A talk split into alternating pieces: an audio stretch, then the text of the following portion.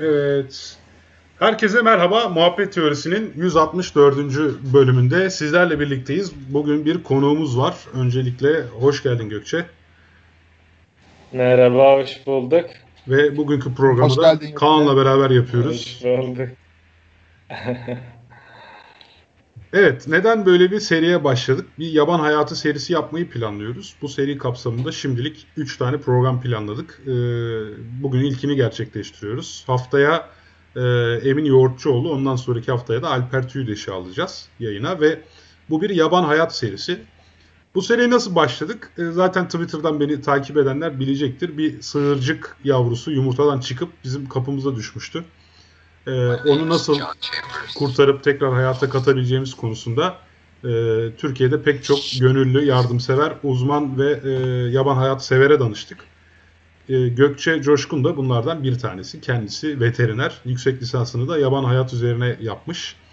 Bugün kendisiyle Evet. hem veterinerlik üzerine daha daha da şey hani spesifik olarak yaban hayat veterinerliği üzerine yaban yani evcilleş benim de evcilleşme ile ilgili bazı sorularım var. Bugün e, bu konuları Evet. konuşacağız. E, tekrar tekrar hoş geldin demek istiyorum. Yayınımızda bir ses sorunu varsa dinleyicilerimizden bize iletmesini isteyelim. E, bulduk. öncelikle topu da kendinden biraz bahseder misin diye Gökçe Coşkun'a bırakalım. Tamam, süper. Tamam. Evet. Kaldığımız yerden devam edebiliriz. Ya kusura bak dinleyiciler kusura bakmasınlar. Evet kusura bakmayın benim yüzümden oldu herhalde biraz Yok abi o yüzünden değil. Merkür retrosu var o yüzden öyle. Elektronik cihazlar falan bozuluyor. Senin de burcun etkilenmeye müsaitmiş demek ki. Evet. Abi nerede kalmıştık? Tam e, aslında neredeyse şey yapalım.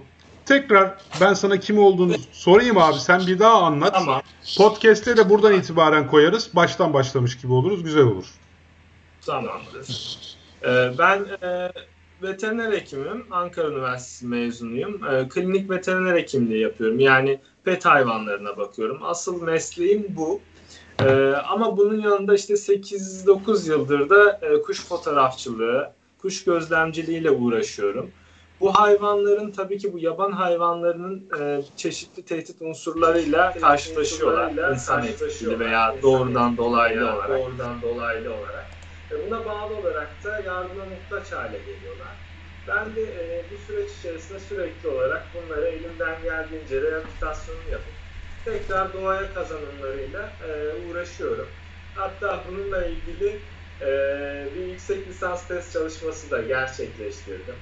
E, bunun yanında da işte doğa ve çevreyle ilgili e, farkındalık yaratmak amacıyla çeşitli yazılar, sunumlar, e, kuş fotoğrafçılığı ile ilgili bazı seminerler vermeye çalışıyorum. Bir, bir kişinin bile e, doğaya olan farkındalığını değiştirebilirsem benim için büyük bir mutluluk verici oluyor. Evet. Şimdi hocam yüksek lisansında tam olarak mesela hangi konu çalışmıştın? Yüksek lisansta biz e, şimdi Türkiye'de böyle bir şey yok aslında. Bugüne kadar yaban hayatının rehabilitasyonu ile ilgili bir yüksek lisans test çalışması veya böyle e, bir e, yayın daha yok. E, biz e, bu çalışma içerisinde şunu yaptık. E, Antalya örneği gelen kayıt bana altına aldığımız yaban hayvanlarının e, kayıtlarının düzgün tutulmasını ve bu kayıtları düzgün tutarak belirli istatistiklerin yapılarak bize e, bu yaban hayatından gelen tehdit unsurlarının ne şekilde bir e, sonuç çıkardığını anlamak için aslında biz bunu yaptık.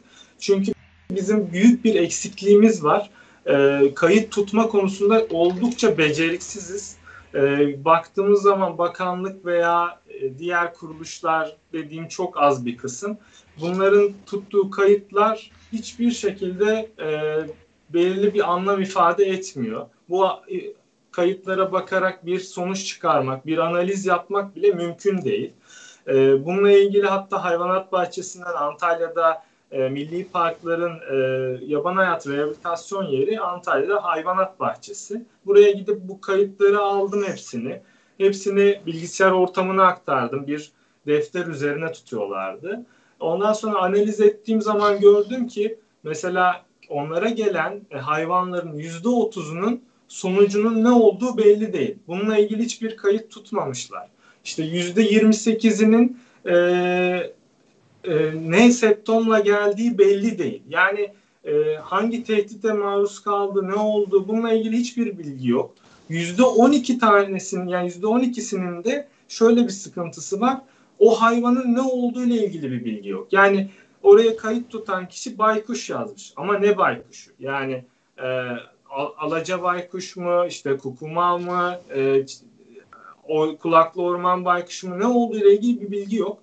E, bu şekilde olduğu zaman da bu e, analiz yapıldığı zaman bize bir e, sonuç elde edemiyoruz. Yani biz mesela Antalya'da böyle bir veri olsa baktığımız zaman yıllık olarak ha bakın işte bu e, yıllarda biraz e, baykuşlar atıyorum tehdit altında ve daha fazla gelmiş. O zaman işte bu kuşlar nerede yaşıyor? İşte ormanlarda yaşıyor ve e, nasıl bir tehdite maruz kalıyor? Neler bunu etkiliyor tarzında bir yorum yapıp çevreyle ilgili, doğayla ilgili e, bir e, çıkarım elde edebiliriz. Mesela biz şimdi diyoruz mesela e, pestisitler kuşlara zarar veriyor.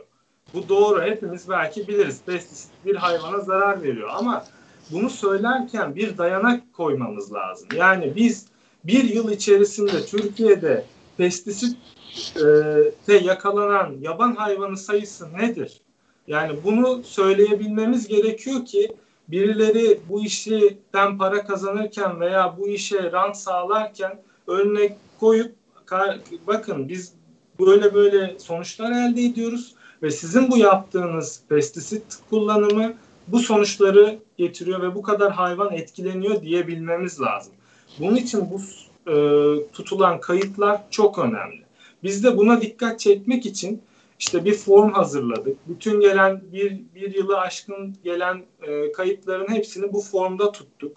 Daha sonradan bunların çeşitli analizlerini yaparak belirli istatistikler elde ettik. İşte burada e, şehir bazlı oldu.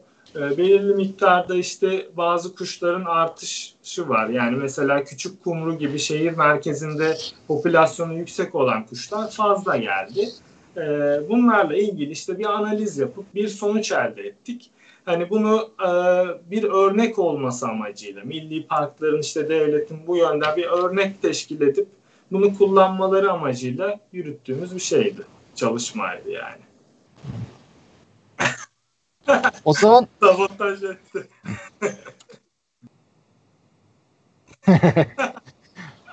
o zaman genel olarak böyle e, yaralanmış, e, biraz hırpalanmış e, hayvanlarla ilgileniyorsun. Öyle anlıyorum. Ee, yani biraz işte, da tabii zehirlenmiş herhalde böyle. insan etkisiyle e, zehirlenmiş.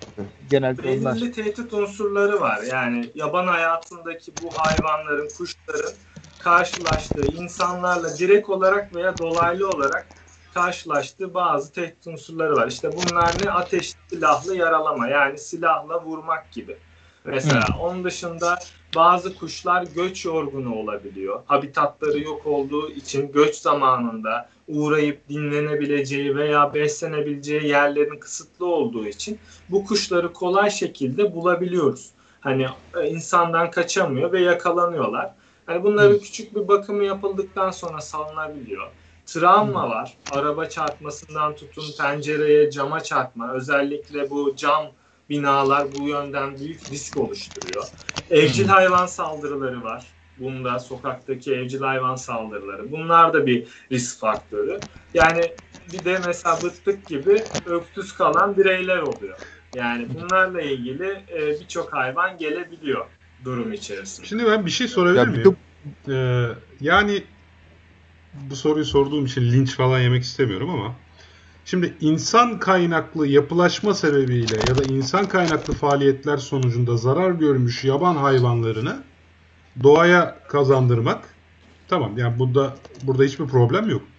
Peki mesela şu an bizim yaptığımız şey doğru mu? Yani annesi muhtemelen daha zayıf olduğu ya da hastalıklı olduğu için bir kuşu yuvasından atmıştı. Bu milyonlarca yıllık evrim içerisinde gelişmiş bir adaptasyon muhtemelen. Hı hı. Biz şimdi mesela bu hayvanı alıp büyütüp tekrar doğaya kazandırmaya çalışıyoruz. Ya yani tabii ki biz bunun doğru olduğunu düşündüğümüz için yapıyoruz zaten. Orada şüphem yok da. Hani olaya rasyonel bir yaban hayat veterineri olarak bir bakış getirsen nasıl getiriyorsun? Yani şöyle şimdi bu aslında bir e, adaptasyon evet ama e, bu direkt olarak öyle e, izleyen bir süreç değil. Belirli hormonlar tetikleniyor vesaire. Yani bir bunun hormonal sistemi var başka bir şekilde. Ama şehir merkezi içerisinde bir sığırcık e, biz burada şehir bu şehri kurmadan önce veya İstanbul var olmadan önce bile bu hayvan buradan göç ediyordu.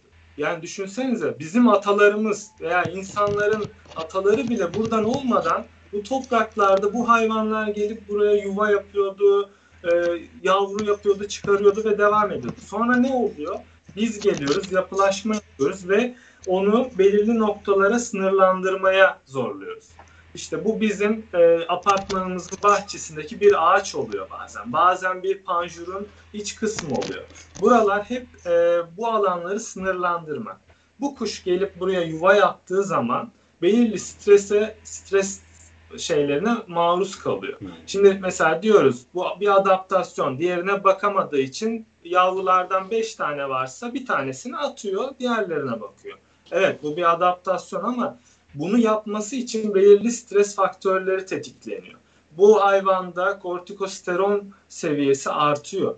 Bu arttığı zaman hayvan üreme faaliyetlerini, besleme faaliyetlerini durdurur. Ee, bizde de olan prolaktin hormonu yani ebeveyn e, güdülerini tetikleyen hormon direkt olarak baskılanıyor. Prolaktin düştüğü zaman bu sefer kortikosteroin protein artıyor ve bu şekilde hayvan bir adaptasyon gerçekleştirmek için kendi neslini korumak için yavrunun birini atıyor. Ama bu strese nasıl maruz kalıyor? Evet. Yine bizim yüzümüzden. Belki oradan bir araba geçti veya hiç fark edilmeyen bir yere araba park ettik. Veya işte ne bileyim yan tarafta bir inşaat başladı. Veya kuş e, beslenme evet. E, ortamını daralttı. Yani bunlar hepsi bir stres faktörü. Onun için şehir merkezlerinde hiçbir yaban hayvanı insan kaynaklı olmadan bir e, tehdite maruz kalması çok zor yani. Onun için e, bıttık gibi böyle hani sığırcık veya diğer türler mutlaka hani e, elinden geliyorsa insanların bunu rehabilitasyon edip tekrar doğaya kazanması bence bir insani görev olarak. O da katılıyor. Yani, yani. bu arada yani bizim tadilat yaptırdığımız evin çatısından düştü. Yani o stres kaynağını belki de bizzat biz yarattık işte. Dolayısıyla biz burada aslında kendi yaptığımız haltı temizliyor oluyoruz. Yani, yani şöyle e, şimdi biz şunu sanıyoruz. E, biz insan olarak düşünüyoruz. Aslında hayvanlar çok farklı düşünüyor. Şimdi Kaan Bey biliyordur evde kedi besliyor. Kediler şöyledir evde bir vazonun yerini değiştirirsiniz. Bir bunalıma girer kedi. Bize bana çok geliyor böyle. İşte kedim çok stres oldu, şey oldu. Diyorum ki mobilya takımınızı mı değiştirdiniz? Aa diyor evet diyor mobilya takımımızı değiştirdik. Ya onun için o bir stres kaynağı. Yani onun e, bir alışmışlığı var. Yani onun bir e, süren e, alışkanlıkları var. Bunlarda küçük değişimler bile onda farklı e, sonuçlar doğurabilir. Yani biz aslında çok böyle hiçbir şey değişmedi, hiçbir şey olmadı bile desek çok bizim fark etmediğimiz şeyler e, ortamda ve çevrede değişebiliyor. Hemen şey ekleme yapayım. Gerçekten de şimdi kedileri mesela bir yere taşıdığımızda, yazlığa falan taşıdığımızda hemen böyle sepetlerinden çıkıp bir koltuğun altına girerler. Bir süre orada kalırlar. Kokuları falan tanıyan. İlk defa gittikleri bir yerse çok yavaş böyle 2-3 günde çıkarlar. Ama ikinci, üçüncü gidişleri ise işte kokuları alışına aldıklarını anladıklarında yavaş yavaş çıkarlar. Ama yine bir stres var tabii illaki. Kediler çünkü ortama alışıklar. Köpekler işte sana alışık. Ee, hangi ortam olduğu onlar için çok önemli değil. Sen yanlarında olduğun sürece ama kediler ortamı aynı olmasını bekliyor. Tabii ki bu önemli. Ya göç göç zamanı da önemli. Şimdi kuşlar göç ettiği zaman belirli bir kültürel bir birikimle bu göç yerlerini seçiyorlar. Atıyorum işte A kolonisine sahip sığırcıklar neden İstanbul'a gelip hani yavru yapıyorlar? B kolonisine sahiplerse bazen Antalya'yı tercih ediyor. Yani o onun aslında kültürel değişimi. O hayvan Antalya'ya yuva yapmadığı zaman gelecek sene e, gidip de Ankara, İstanbul'a yaptığı zaman bu bile onun için bir stres faktörü olacak. Yani bunlar bile etkili o hayvan üzerinde baktığımız zaman.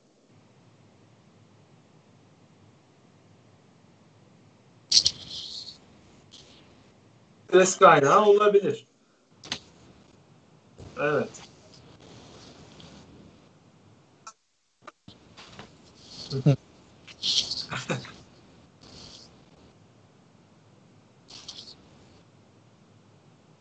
e ben sorayım o zaman ya. Sen ne atlıyorsun rock çalıyor? Tamam. ya başka konudaydık da yoksa bende soru çok. Şey yaparız. tamam. Tamam. Ya şimdi Veteriner hekimlere mesela bir açıdan ben hayranım. Diğer hekimler bir tek türe bakıyorlar. Veteriner hekimler önlerinde ne bir 10 tür mesela ve memelisinden tut omurgasızına kadar böyle her şeyle ilgilenebiliyorsunuz yani. Omurgasıza iniyor musunuz bilmem ama işte sürüngeni bilmem nesi kedisi ineği kuşu her şeyi. Yani e, nasıl oluyor? Yani böyle bunlar tabii ki hiçbirinin fazla derine inemiyorsunuz değil mi? Kanser tedavisinin ayrıntılarına falan giremiyorsunuzdur da Yine de böyle temel prensipler var herhalde. Onlar üzerine mi gidiyorsunuz? Bu işlerin zorlukları vesairesi, yöntemi, usulü nasıl oluyor? Yani şimdi zaten okulda aldığımız eğitimde bunlar biraz sınıflandırılıyor. İşte tek tırnaklı, çift tırnaklı, işte karnivorlar. Hani bu tür bir sınıflandırma adı altında bunlar bölünüyorlar. Hı hı. İşte kuşlar genellikle tavuk olarak nitelendiriliyor okullarda. Öyle kuş olarak değil çok. Bunların e, anatomik yapıları mesela tek tırnakların hepsinin benziyor. İşte kemikten tutun organ yapılarına filan. Ve farklı bunların e, işte çeşitleri varsa onları belirterek bir eğitim alıyoruz. Ama bu eğitim süreci gerçekten çok zor. Yani e, birçok insan okula başladıktan sonra birçoğu bırakıyor zaten. Ben birçok birinci sınıfta tanıdığım insanı ikinci sınıfta bir daha hiç görmedim yani üniversitede. Oo. Yani öyle bir durum oluyor. Ee, ama tabii bu eğitimle biten bir şey değil. Siz mezun olduktan sonra kendiniz bir alan seçiyorsunuz. Veteriner hekim dediğiniz zaman sadece hayvanla ilgilenen değil. Ee, işte bunun dışında kesimhanelerde, gıda sektöründe birçok alanda e, yer alan bir e, meslek aslında. Hayvan konusunda da siz mezun olduktan sonra aslında eğiliminiz var. Yani siz mesela nasıl bir e, yön çizerseniz kendinize biraz orada kendinizi geliştiriyorsunuz. Mesela bizde büyük başçı diye nitelendirdiğimiz keçi, işte koyun, e, inek tarzında e, hayvanlara bakanlara büyük baş küçük baş deriz. Bunlara bakan veteriner hekimler genelde kendini o yönde e, geliştiriyorlar. Mesela benim gibi daha çok evcil hayvanlara, kedi, köpek gibi hayvanlara bakanlar bir kısımda. Bunun dışında egzotik hayvanlar var tabii işte kertenkelesinden tutun yılanına kadar. Yani bunlar tabii yasal çerçeve içerisinde. Pek egzotik hayvanlara da ben onay vermiyorum ama oluyor. Yani onlarla da ilgili bir, bilmediğiniz bir şey olduğunda mutlaka açıp okumanız gerekiyor. Yayınları işte bununla ilgili kitapları. Yani sürekli olarak aktif bir okuyucu olmanız, sürekli olarak kendinizi yenilemeniz lazım. Ee, bir de her hayvana nasıl yaklaşacağınız da biraz zor. Şimdi kediye nasıl yaklaşacağımı az çok, çok bilirim ama bir bukalemun geldiği zaman ilk başta gördüğüm zaman ona nasıl yaklaşırım, ne yaparım bununla ilgili biraz tabii ki deneyim ve tecrübe gerekiyor zamanla. Abi tarantula Tabii, yaban hayvanlarıyla ilgilenmek daha da tehlikeli olsa gerek. Çünkü kuş hadi neyse de ne bileyim bunun e, kuşu da tabii değişiyor. Kartalı var, şahini var. E, ne bileyim yaban domuzu var, başka yılanı var. Ya yani bunlar da tabii evet. ayrı tehlikeli şeyler olsa gerek. Yaban hayvanlarıyla uğraşmak e, evcil hayvanlardan şöyle söyleyeyim bir 10 kat daha zor. Çünkü bir yaban hayvana u, e, müdahale ve yaklaşımınız e, onu strese sokmadan olması lazım. Yani demin Hı. çok stresten bahsettik ya. Burada da müdahalede de aynı şekilde davranmak gerekiyor. Yani bu e, işte rehabilitasyon süreci o kadar farklı bir yapı içerisinde yürütülmesi gerekiyor ki yani benim ve burada bizim Türkiye'de yaptığımız bunun yapılan yurt dışında yapılanların hiçbir şey yani çok onda biri bile sayılamaz. Çünkü e, bu hayvan geldiği zaman en az strese maruz kalması için çeşitli ortamlar yaratılıp orada e, sesten arındırılarak, görsel insandan arındırılarak müdahale ediliyor. E, yaban hayvanlarında da mesela yırtıcı kuşlara yaklaşım oldukça zor. İşte bir balıkçıl kuşuna yaklaşım e, dikkat edilmesi gerekiyor. İşte maskeler takılması gerekiyor. E, ondan bulaşabilecek zoonoz hastalıkları değerlendirmek gerekiyor. E, bunları e, iyi hani bilmek işte mesela bir kuş geldiği zaman göç döneminde ondan bulaşabilecek birçok e, parazit olabilir mesela. Kırım hmm. Kongo'yu bile bir e, kene içerisinde üzerinde bulundurabilir.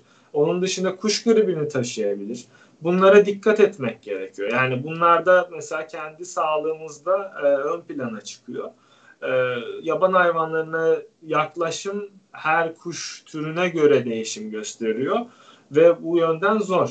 Yani şimdi kuş deyince bizim aklımıza hani şey geliyor. Kediler deyince hani tek bir tür ya. Kuş deyince aslında bu bir e, sınıf. İçerisindeki bütün e, bireyler farklı türler. Hani e, atıyorum bir sığırcının davranışları çok farklı. Ala sığırcının davranışları daha farklı. O bir ayrı tür mesela atıyorum. Yani bir sas kamışçının davranışı da farklı. Yani onlar için belirli yaklaşımlar, işte beslenme düzeyleri, farklı tünekler bunlarla uğraşmak gerekiyor.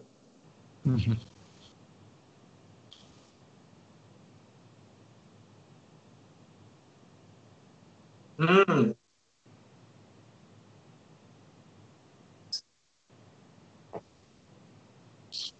Aa.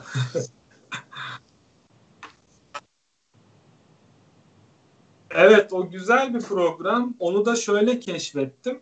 Ee, e, bu su altı e, da balıkların fotoğrafını çekip e, onları artık böyle yaz döneminde çok uğraştım bir ara. Burada Antalya fasilisi biliyorsanız çok da dalıp böyle fotoğraf çektim su altında. Ama balıkların isimlerini bulamıyordum. Yani kuşları biliyoruz ama balıklar da ayrı bir dünya. Onu bulmak için aynı naturalist sitesine girdim. Çok güzel. Kendisi de bir öneride bulunuyor ve e, herkes çektiği türü orada paylaşıp e, birçok kişi tarafından e, bu tür hakkında tahminler yürütülüyor.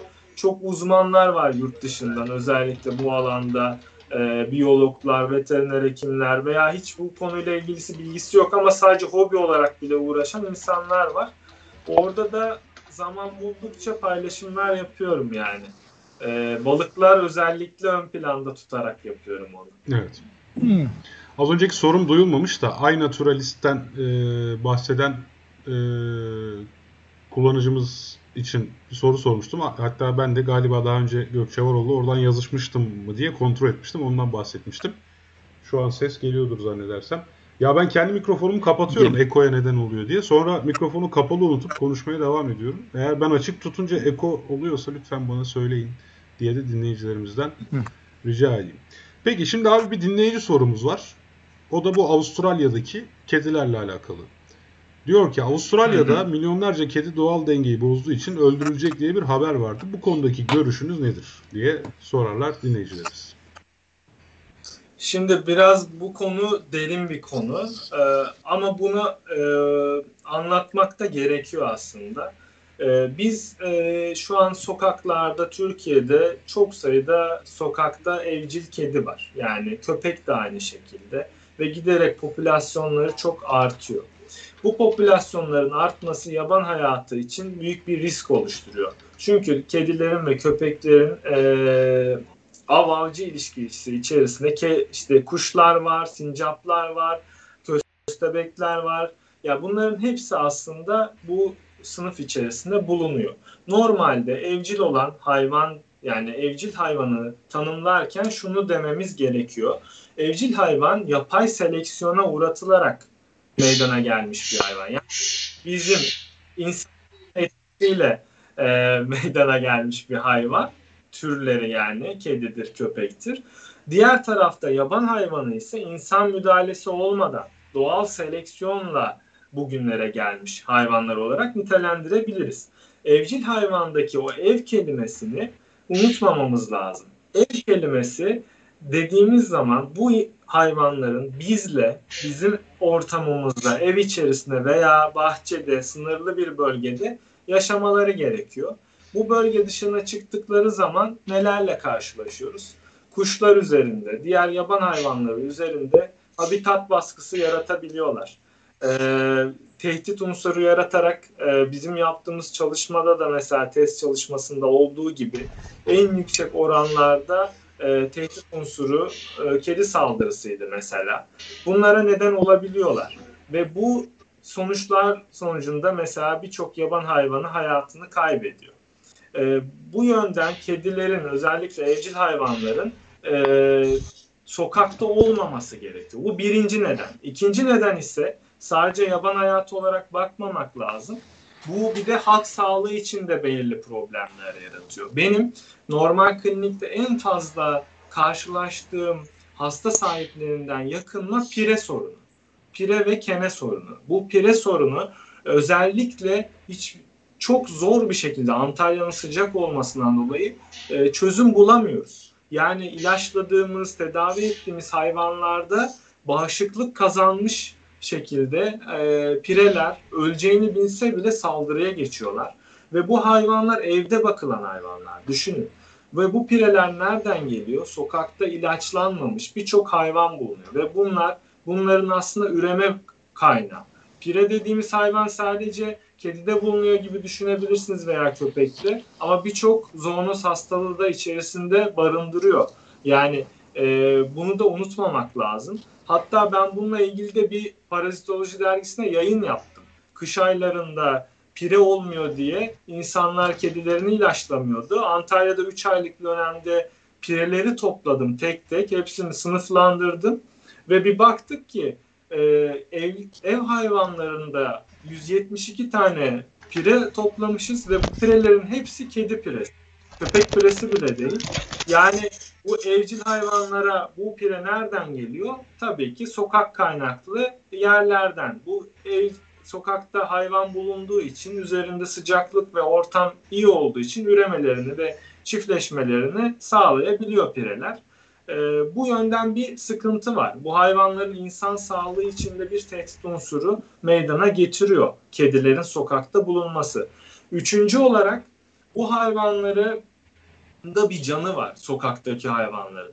Ve bu hayvanlar arasında aşısı olmayan e, birçok hastalık yayılıyor ve çoğalıyor sürekli olarak. Şu an gündemimizde ne var? Covid-19 var. Bir koronavirüs kaynaklı bir hastalık. Şu an bana günde ondan fazla e, yine bu koronavirüs ailesinden olan kedilerde senelerdir reaksiyon oluşturan e, FIP denen bir hastalık var. Ferin infeksiyos peritonitis. Tedavisi yok. Bulaştığı zaman bir kediyi öldürüyor. Mortalite oranı çok yüksek. Mobilite oranı çok yüksek. Ve latent seyir izleyebiliyor. Yani bu hayvanlar sürekli olarak birbirlerine buna bulaştırarak e, çok e, kötü şekillerde ölümlerle e, karşılaşıyorlar. Günde 10 tane belki fipli sokak kedisi geliyor bana. Bu hayvanlar bu hastalıkları sürekli olarak barındırdıkları için siz evde beslediğiniz bir hayvanda da bunun olma olasılığı giderek artıyor. Çünkü indirekt temasla bile bu hastalık bulaştırabiliyorsunuz. Böyle sorunlar var. Yani bu hayvanlar sokakta çok güzel, iyi ama böyle hastalıklara maruz kalarak canları e, yanarak daha kötü şekillerde ölümlere maruz kalıyor. Yavruları doğuyor, sokakta caddeye atlıyorlar ve araba ezerek ölüyor. Kim böyle şeylerle görmek ister? Ben böyle şeyleri gördükçe içim acıyor. Yani e, belki çok uzakta ve bunları görmeyen insanlar bunları tahmin edemez ama e, o halde gelen bir hayvanı e, gördüğünüz zaman lanet ediyorsunuz her şeye. Yani onun Şimdi ben bir şey sorsam bu noktada pardon Gökçe. Şimdi bir, biraz farklı e, argümanlar kurdun gibi geldi bana. Şimdi bir tanesi e, kedilerin dışarıya salınan kedilerin diğer yaban hayvanlara zarar vermesi ihtimali. Evet. Bir de e, ama bu son söylediğin zaten sokakta yaşayan hayvanların çoğaltılmaması ile ilgili bir şey argümanın var gibi geldi bana. Doğru mu? Evet doğru. Yani evcil hayvan yani, evde olmalı diye düşünüyorsun diye anlıyorum ben. Evet, evet, Avrupa'da da genelde çünkü sokakta kedi köpeğe izin verilmiyor ama yani e, e, yani ancak evde besleyebilirsiniz. Ama, ama burada da şöyle bir sorun var. Şimdi kedi mesela evinin etrafında gezmekte istiyor fırsat bulduğunda. Kedinin doğasında öyle bir çevresinde dolaşmak şu anda gördüğünüz gibi kızım çok ayıp, çok ayıp. e, çevresinde biraz dolaşmak, bölgesini e, gezmek, nöbet e, geçmek falan gibi bir şey var. Şimdi stresten bahsettik mesela sürekli evde kalmak bir kediye mesela stres yaratmıyor mu böyle bir durumda yani o açıdan bunu engellemek Yok, zararlı sahipsiz olmaz mı? başıboş kedileri mi kastediyorsun? Ben öyle anlıyorum ama daha çok ya. Hani ev hayvanı dışarı çıkıp gezsin geri gelsin de sahipsiz Yani şu Yok işte Yok benim duyduğum hem ki ev hayvanı dışarı çıkmasın hem de sokaktaki hayvanlar da çok acı çekiyorlar. Onların da üremesi engellensin gibi bir e, düşüncen var diye anladım. Doğru mu anladım bilmiyorum. Yok tam olarak öyle değil. Şimdi kediler zaten genellikle eve bağlı hayvanlar. Yani çok az bir kısmı dışarıya çıkıyor. Bununla ilgili hatta belgesel var bir tane. Ev hayvanları da hani kediler özellikle gece e, çıkıp kuşları avlıyorlar vesaire gibi durumlar var. Ama bu diğer sokak hayvanlarının yanında belki yüzde birdir yani binde birdir. Yani çoğu kedi evde apartmanda yaşıyor zaten ve apartman ortamına uyum sağlamış. Bir kedinin Zaten dışarı- onlar isteseler de dışarı çıkamıyorlar. O ayrı. Biz de Evet. üçüncü kattayız. O Ha, zaten dışarı çıkması gibi bir durum zaten yok. Zaten şöyle bir durum var. Ee, e, şey e, de yani baktığımız zaman bir kedinin e, bu avlanma ve bu içgüdüsel davranışlarını tetikleyen unsurlar genellikle cinsel hormonlar. Yani testosteron hormonudur. İşte bu hormonlar aslında e, bu tür davranışları e, tetikliyor. Benim de mesela ailemde bir e, kedimiz var ismi Behzat. E, gidip de bir gün olsun e, başka bir hayvanı, kuşu yakaladığını görmedim. Avlanmaya çalışıyor ediyor ama beceremiyor. Bahçeli onların evi. Ama öyle bir davranış yok. Ha olabilir. Yakalayanlar da var. Karşılaşıyorum ama evde yaşayan hayvanların böyle bir ortamda böyle bir davranış yapma olanağı oldukça düşük. Ama sokakta olanlar zaten hep sokakta. Düşünebiliyor musunuz? Sürekli olarak buna açık ve sokakta bulunan hayvanların sayısı evde olan hayvanların sayısının belki 2-3 katı fazla. Yani Dur ama baktığımız zaman Bir dakika. Benim şimdi ya sen de kedi sahibisin ve zaten veteriner hekimsin. Tabii ki senin e, sana karşı çıkma, çıkacak değilim ama kendi tecrübem olarak baktığımda toplam 5 kedim oldu. E, bunlar genellikle gezmeyi seviyorlar. E, yapabildikleri kadar avlanmayı da seviyorlar. İşte kertenkele, fare, kuş ne bulurlarsa. E, hepsinde bunu gözledim. Çevremde de var, başkalarında da. Yani bu şey var. Ev kedileri de gezmeyi seviyor. Bu söylediğim birinci mesele biraz bununla alakalı tabii. Şimdi ev kedisi ile e, yaban kedisi diyeyim. Yani sokakta yaşayan kedi aslında ev kedisi değil. Neden? E, belki fik, biraz fikrini almak üzere de soruyor. Şimdi ev kedisinin çünkü hayatta kalma kaygısı yok. Eve geldiği zaman mamasını bulacağını biliyor. O yüzden de istediği gibi avlanıyor. Ama bir yaban kedisi, yabanda yaşayan bir kedi fazla avlanırsa kendi e, besin kaynağını da tüketeceği için onun da soyu tüketecek. Yani ekosisteme dahil olacak. Yani bir tilki, bir çakal neyse yaban kedisi veya köpeği de aslında e, kuşları veya kemirgenleri tüketmekle aynı rolü oynuyor. O açıdan ekosistemin parçası olarak düşünebiliriz herhalde. Yani kedi köpeğin bir özel durumu yok. ama Ev şimdi kedisi- şöyle sen kedileri besliyorsun kediler sadece avlarına avlarına dayalı Diyorlar olarak şey yapmadıkları için nüfus dinamikleri dediğin gibi değil ki aynı zamanda mahallede bir tane mutlaka köşe başına 5 kilogram mama koyan Tabii. birisi oluyor yani. Yok, ma- mahalle zaman- değil. Mesela Avustralya'dan geldik ya, geçtik ya olaya. Ben biraz onda kalalım diyorum. Şimdi e, e, yaban hayatına kedilerin, e, köpeklerin etkisi üzerinde işte oradan başladık ya ben onu aslında biraz onu e, eşelemek istiyorum. Avustralya durumuna bakalım. E, mesela ev kedisi tamam bahçeden çıkmasın, o dursun ama zaten evde yaşamayan hayvan var. Kediler, yaban kedileri diyelim. Bunların mesela e, bir tilkiden, bir çakaldan ekosistem olarak farkı yok. Onlar da fazla avlanırlarsa kendi soyları da tükeneceği için o avlanma bitecek, aşırı avlanmaları bitecek. Yani onlar da bir ekosistem dengesine o durumda gelecekler. Özellikle yani gidip yaban kedilerini avlamanın bu açıdan bir mantığı var mı onu merak ediyorum. Şimdi yaban kedisi dediğiniz zaman biraz iş değişiyor ama yani yaban, Yaban kedisi, kedisi derken e, Ha. Felis domesticus ama Ha. evde rahat rahat yemek bulamayan hayvan demek istiyorum. Yemek Ha. bulacağı bir evi olmayan hayvan demek evde istiyorum. olmayan ve dışarıda beslenme yapılmayan. Evet. gelen. Öyle bir ortamda inanın ki zaten kedi popülasyonu çok fazla olmaz. Yani Tabii. şimdi e, Türkiye'de de baktığımız zaman eğer dışarıda kediler bu şekilde beslenmese ve bunların kısırlaştırılması yapılsa 5 e, yıl içerisinde bu işi çözersiniz. Yani e, sokakta hayvan kalmaz.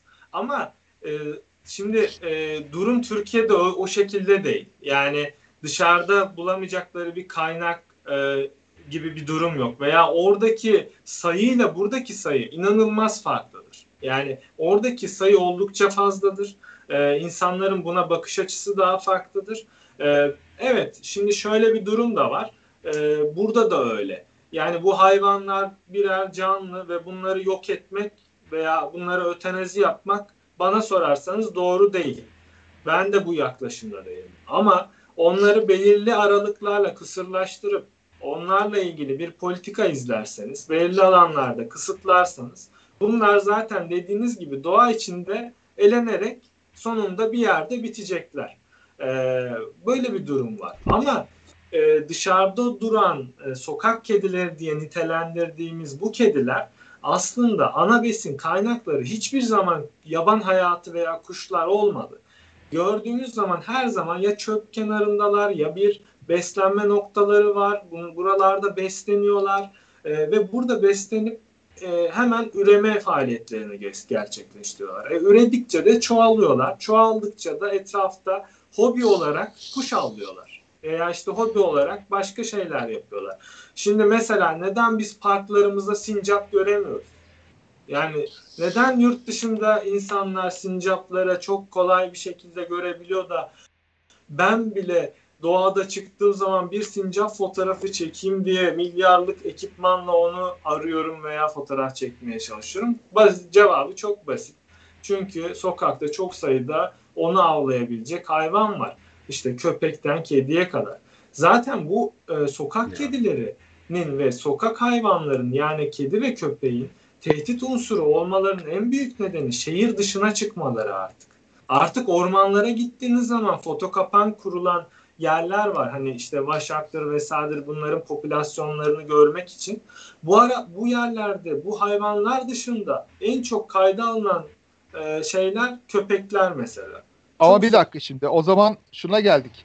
Şehir dışına gittiyse bu kediler, köpekler o zaman onlar da bu ekosistemin parçası ve demin bahsettiğimiz sorun olmayan duruma dönmüyorlar mı? Yani Dön, fazla üreyemiyorlar.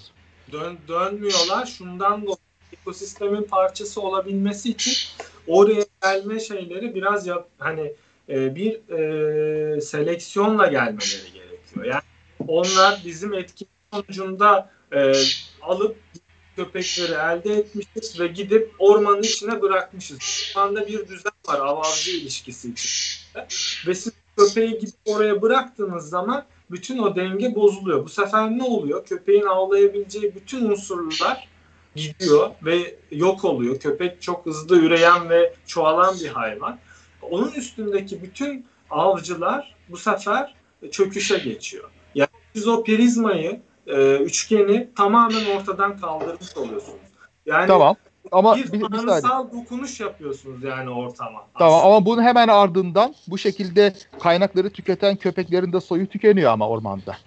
Tamam. Ama, ama bir sürede türü tüketmiş oluyor abi. Aslan da tüketiyor tükeniyor. Kaplan da tükeniyor. Vaşak da tükeniyor.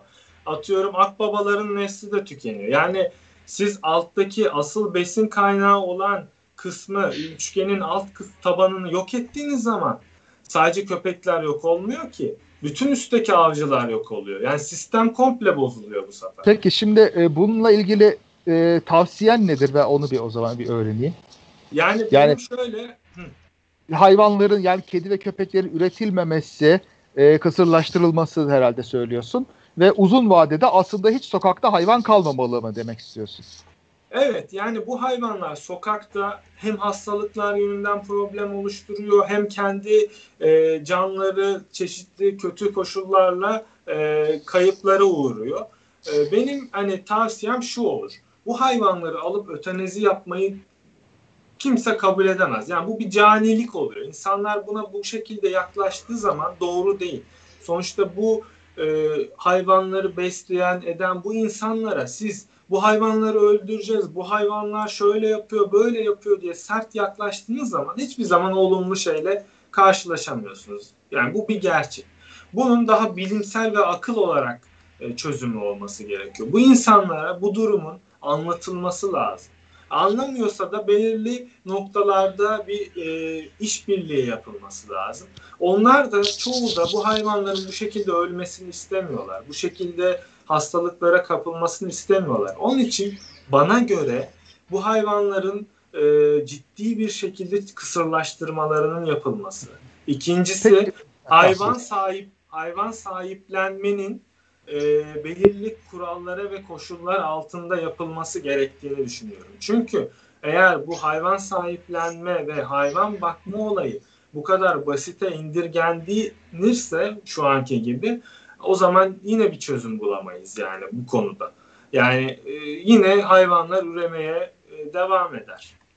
Peki şimdi şunu diyeyim. Şimdi bu insanlar dedin ya ben de o, bu insanlardan biri olarak şimdi konuşuyorum. Tartışma amacında değil ama muhabbet e, yapıyoruz ya o açıdan. E, şimdi mesela e, sincap görmüyoruz dedik. Yani sincap görmemenin bir sebebi de tabii ağaç olmaması. Belki de ağaç olsa olacak. Ama e, diyelim kediden dolayı görmüyoruz. Ama kedi görüyoruz. Neden Hı-hı. kedi e, neden sincapı kediye tercih edelim? Ben onu bilemiyorum. Şimdi e, sokakta kötü şartlarda yaşıyor diyoruz. Sincaplar da öyle olabilir pekala. E, güvercinlerin ne çektiğini bilmiyoruz. Veya işte kediler vesaire olmasa sıçanlar çok fazla artacak. Onların da hastalık e, şeyi olacak. O bakımdan şimdi e, kedi köpek soyunu uzun vadede tüketmek sokakta en azından gerektiğini söyledin ama bu başka hayvanların e, olmasını sağlayacak ve dediğim problemleri bunlar da yaratabilir pekala. E, o yüzden neden kedi köpek özellikle kısırlaştırılsın başka hayvanların aleyhine onu ben anlayamadım. Yani argüman eksik burada. Çünkü ev sincabı diye bir şey yok. Dolayısıyla öteki problemleri diğer hayvanlar yaratabilir dediğin problem eksik. Yani o zaman da ev sincabıyla sokakta yaşayan sincap etkileştiği için bize zoonoz hastalıklar geldi diyebileceğimiz bir durum yok. Sincap evde yaşamıyor ki zaten.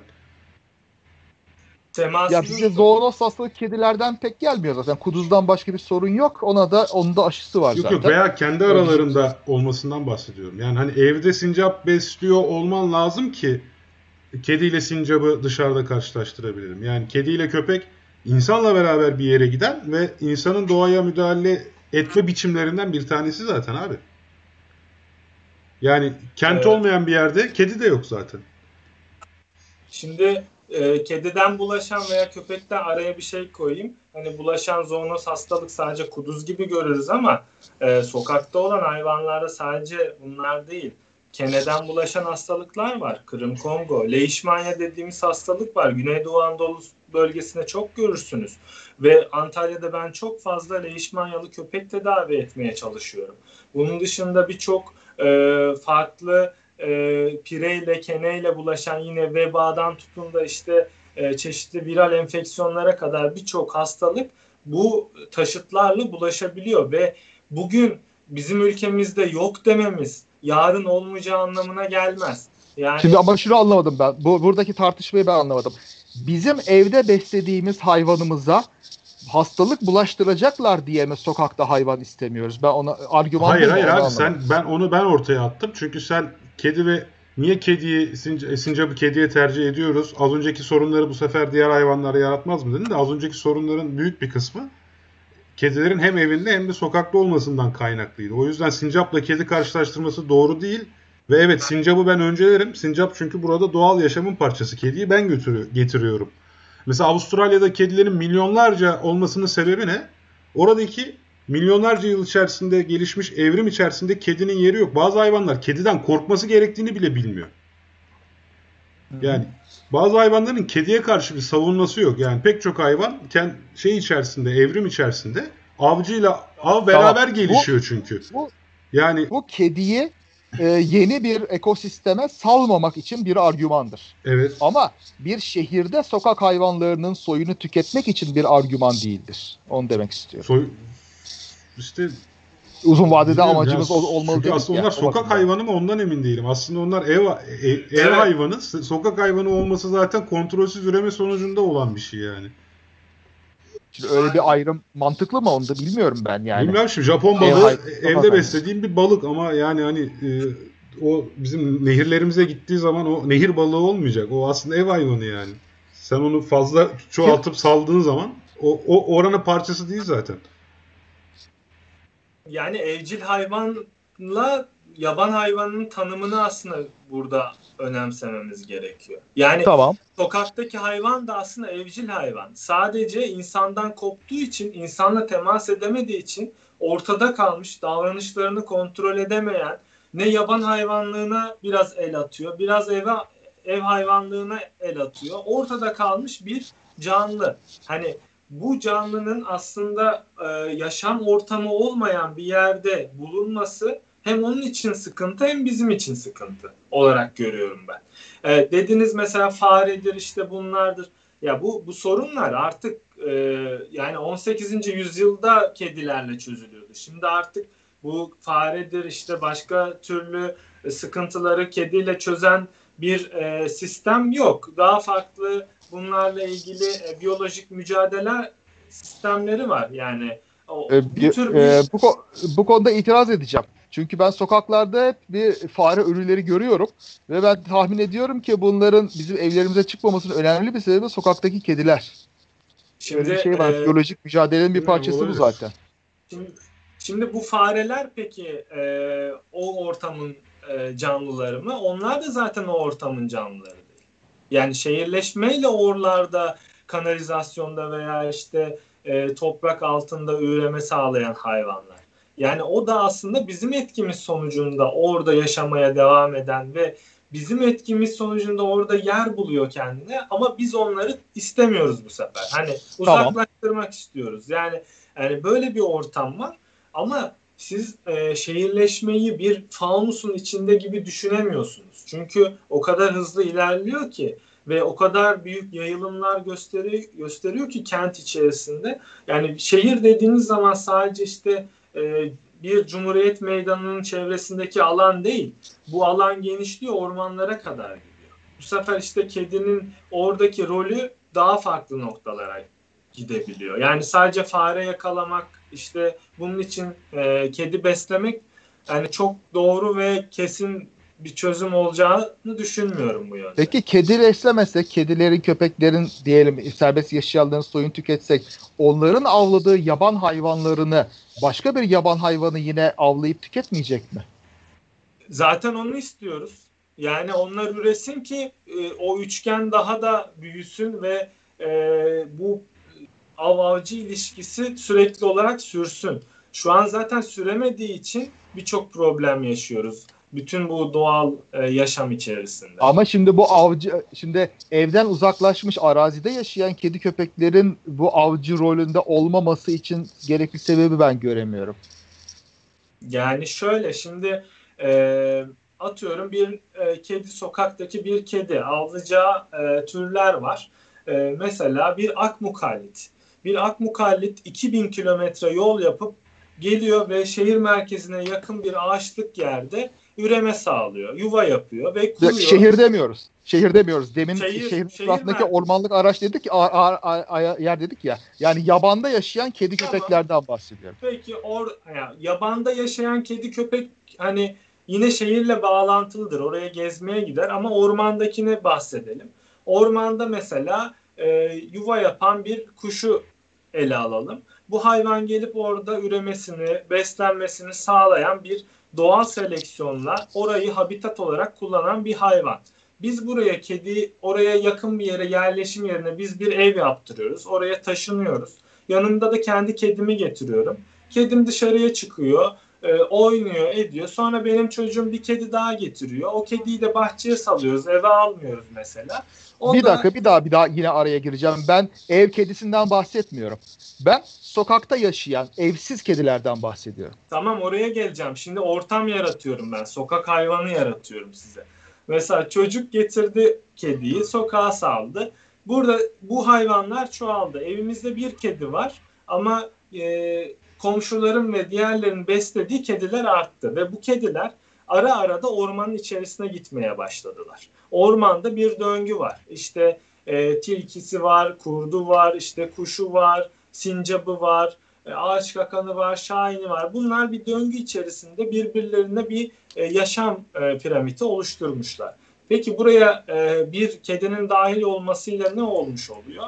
bir şahinin, bir yırtıcının e, beslenmesi için gereken veya avlayacağı bir e, kuşu gelip o kedi avlamış oluyor. Bu sefer ne elde etmiş oluyoruz? Oradaki doğal hayatta bulunan, doğal seleksiyonla, yaban hayatında var olan, yaşamını sürdüren bir yırtıcının besin kaynağını ortadan kaldırmış oluyoruz veya besin tehdidine maruz bırakıyoruz. Yırtıcılar genellikle yırtıcı kuşlar uzun yaşam süresine sahiptirler. Az e, yavru yaparlar. Aynı bizim gibi, insan gibi. Daha küçük kuşlar, işte böcekçil olan kuşlar veya ötücü kuşlar ise kısa yaşam süresine sahip çok yavru yaparlar. Ve daha fazla hızlı ürerler.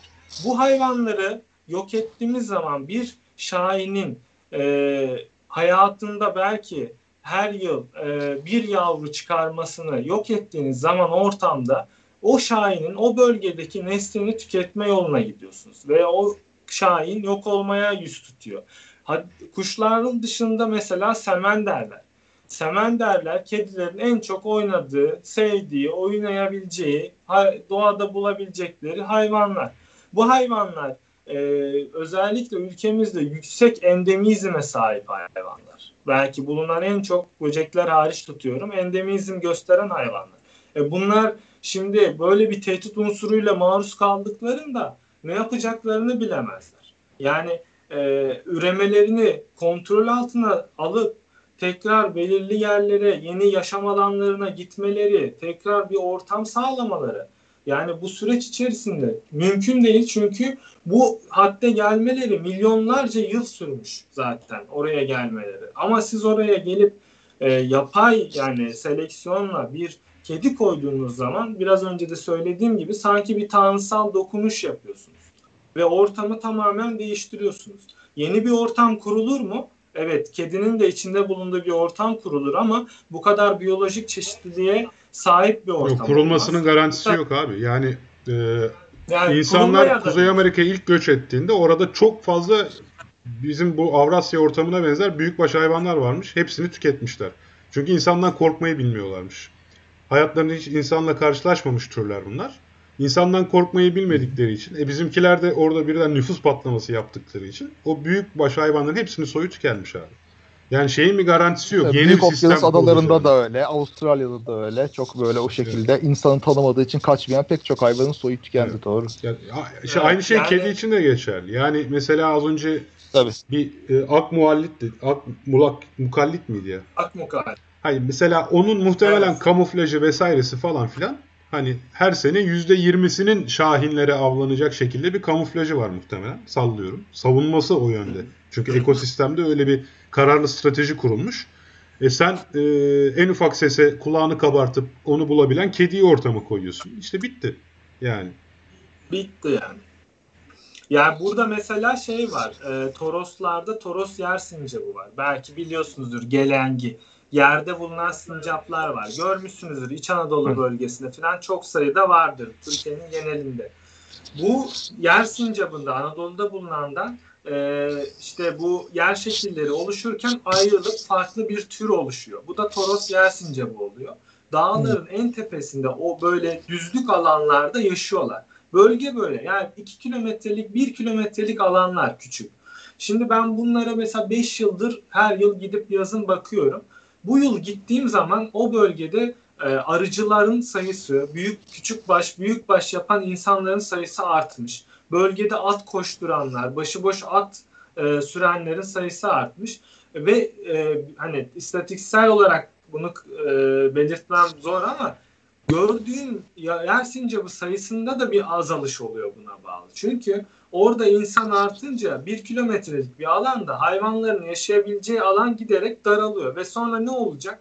Bu hayvanların yaşayabileceği alan tamamen ortadan kalkacak. Yani yeni bir oluşum meydana gelmeden bu hayvanın nesli tükenmiş olacak. Yani bu e, çok hızlı bir şekilde yok olmak çok hızlı oluyor ama var olmak veya yeni bir ortam yaratmak o kadar kolay olmuyor. Yani e, bizler mesela çok sıkıntı yaşıyoruz. Parklar dediniz. Parklar mesela e, ağaçsız tek düze betondan yapılmış parklar görürüz hep. Doğal ortamından kopuk. Yani bu alanlar tabii ki kediler için daha iyi. Yaban hayatı için daha kötü oluyor. Evet. Hı hı. Bu arada Alper Tüydeş de yayını dinliyor. E, iki hafta sonra da onunla e, konuşacağız. O da seninle hemfikir olduğunu, e, o da bir yaban hayat fotoğrafçısı olarak seninle hemfikir olduğu yönünde görüşlerini dile hı hı. getirmiş. Peki abi, e, yani ben geçenlerde şöyle bir şey duydum, o beni etkiledi. E, galiba Shameless diye bir kullanıcı adı olan bir yaban hayat veterineri arkadaş daha var. Galiba onun tweetiydi, yanlış hatırlamıyorum da. Yani işte bu kentlerdeki evcil hayvan problemiyle ilgili şöyle bir şey yazmıştı. Yakında hiç kimse bahçesinden kuş cıvıltısı duymayacak. Tek duyacağınız şey kedi miyavlaması olacak falan diyor yani. Ya o kadar da karamsar olmaya gerek. Hani e, o kadar da e, yani kediler çok zeki, akıllı ama kuşlar da akıllı yani. Öyle çok numara çeken kuşlar da var. Ya, ya, bak mesela.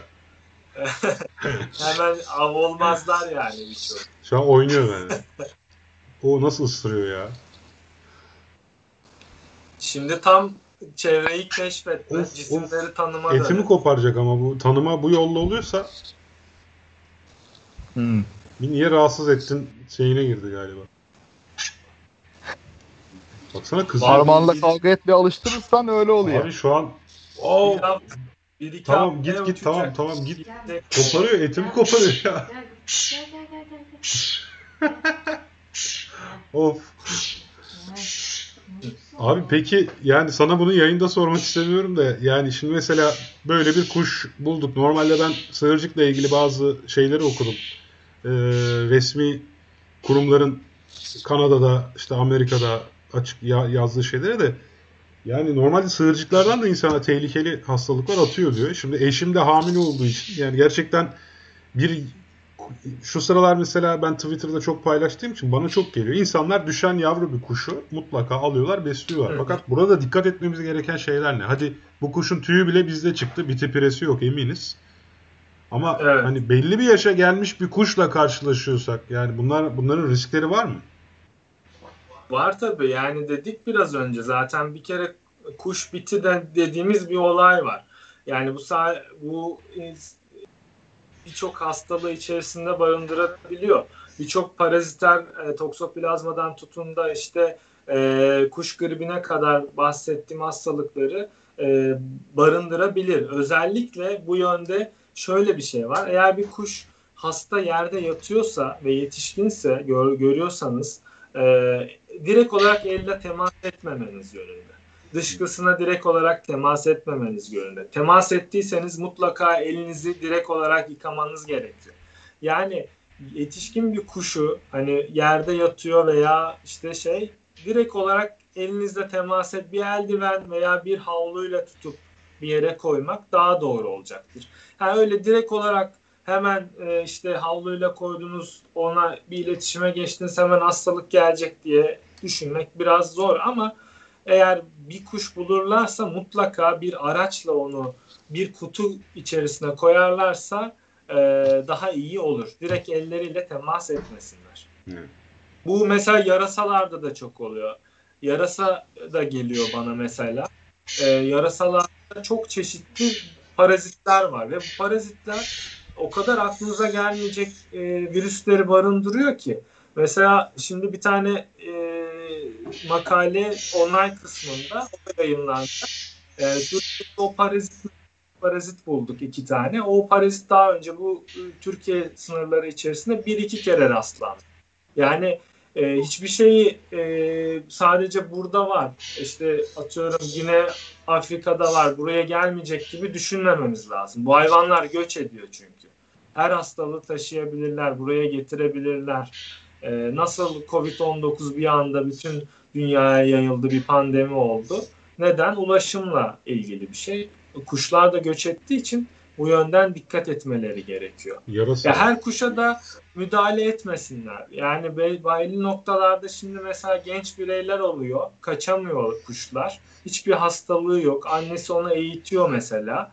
Ee, gidip onu alıp hani işte e, bunu nasıl besleriz, bunu nasıl yaparız e, diyenler de oluyor. Kötü niyetli değiller ama e, bir kuşu gördüklerinde biraz izleyip uzaktan izleyip neler yapıyor, acaba gitmiyor mu, ee, yoksa annesi var mı gibi bir izleme sonucunda ona gidip müdahale etsinler. Hemen gidip yakalayıp hani yardım etmek biraz doğru olmuyor çoğu zaman. Evet. Bizde öyle bir infografik vardı. Mesela bıttığı ilk bulduğumuzda bir sepete koyup bir saat uzaktan baktık gelen giden var mı diye. Olmayınca mecbur biz şey yaptık yani. Hı hı. E, zaten o çok küçüktü. Olsa da yuvaya koyamadığınız sürece av olacaktı yani. Valla yuvaya koymadık. Ya. Birileri dedi ki bizim başımıza geldi. Yuvaya koyduk diğer dört kardeşi de öldürdü dedi. Çünkü hastaymış. Yani. Hmm. Anne yuvadan o yüzden Olabilir. atmış yani. Ya anne kokusunu bile beğenmezse atabilir, öldürebilir yani. Vay be. Ne analar var değil mi? Kübra buradan ne analar var diye bir yorum yaptı da. evet abi. Benim başka soracağım soru kalmadı. Kaan sen ne diyorsun abi? Ee, Valla benim de kalmadı. Aslında kaldı da daha uzar işler. Ya bambaşka konular geliyor aklıma. Şeyde, konuştuğumuz konuların ötesinde. E, ama toparlayabiliriz artık. Belki bir dahaki Bakalım, sefer artık. Ben bayağı aydınlandım. Çok teşekkür ederim her şey için. Ben teşekkür ederim. İzleyicilerden gelen sorulara bakıyorum. Ee, orada da ha bir tane vardı. Son onu aktarmadan edemeyeceğim. Şimdi İskender papağanı var İstanbul'da. Yeşil bol bol. Evet. Onunla ilgili bir söylenti de var. Yok işte kamyon devrilmiş, kafesten çıkmış falan diye de ben 17. yüzyılda yapılmış bir tabloda da Anadolu'da bir İskender papağanı olduğunu gösteren bir tweet görmüştüm. Ondan sonra anladım ki o biraz palavraymış galiba. Şimdi tabii soru da bu şeye varsayıyor. Aslında Türkiye ekosistemine ait olmadığını varsayıyor. Diyor ki Türkiye'de son yıllarda görülen ve gitgide yayılan yeşil papağanlar bir ekolojik tehdit oluşturuyor mu? Anıtkabir'de onlarcası Seymenler Parkı'nda belki 100 tanesi var diyor. Ee, şöyle habitat baskısı oluşturuyor. Aslında bir unsur ee, yeşil papağanlar e, özellikle İstanbul, Ankara, İzmir, Antalya'da çok sayıda parklarda gözlemleniyor. İskender papağanı da İstanbul'da ve İzmir'de var. Burada Antalya'da bir iki tane birey e, daha önce görmüştüm.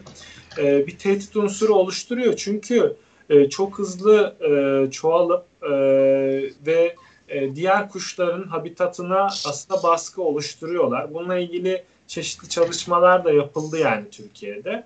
E, zararları var e, ama e, tabii ki bunu kontrol etmek de şu saatten sonra biraz zor.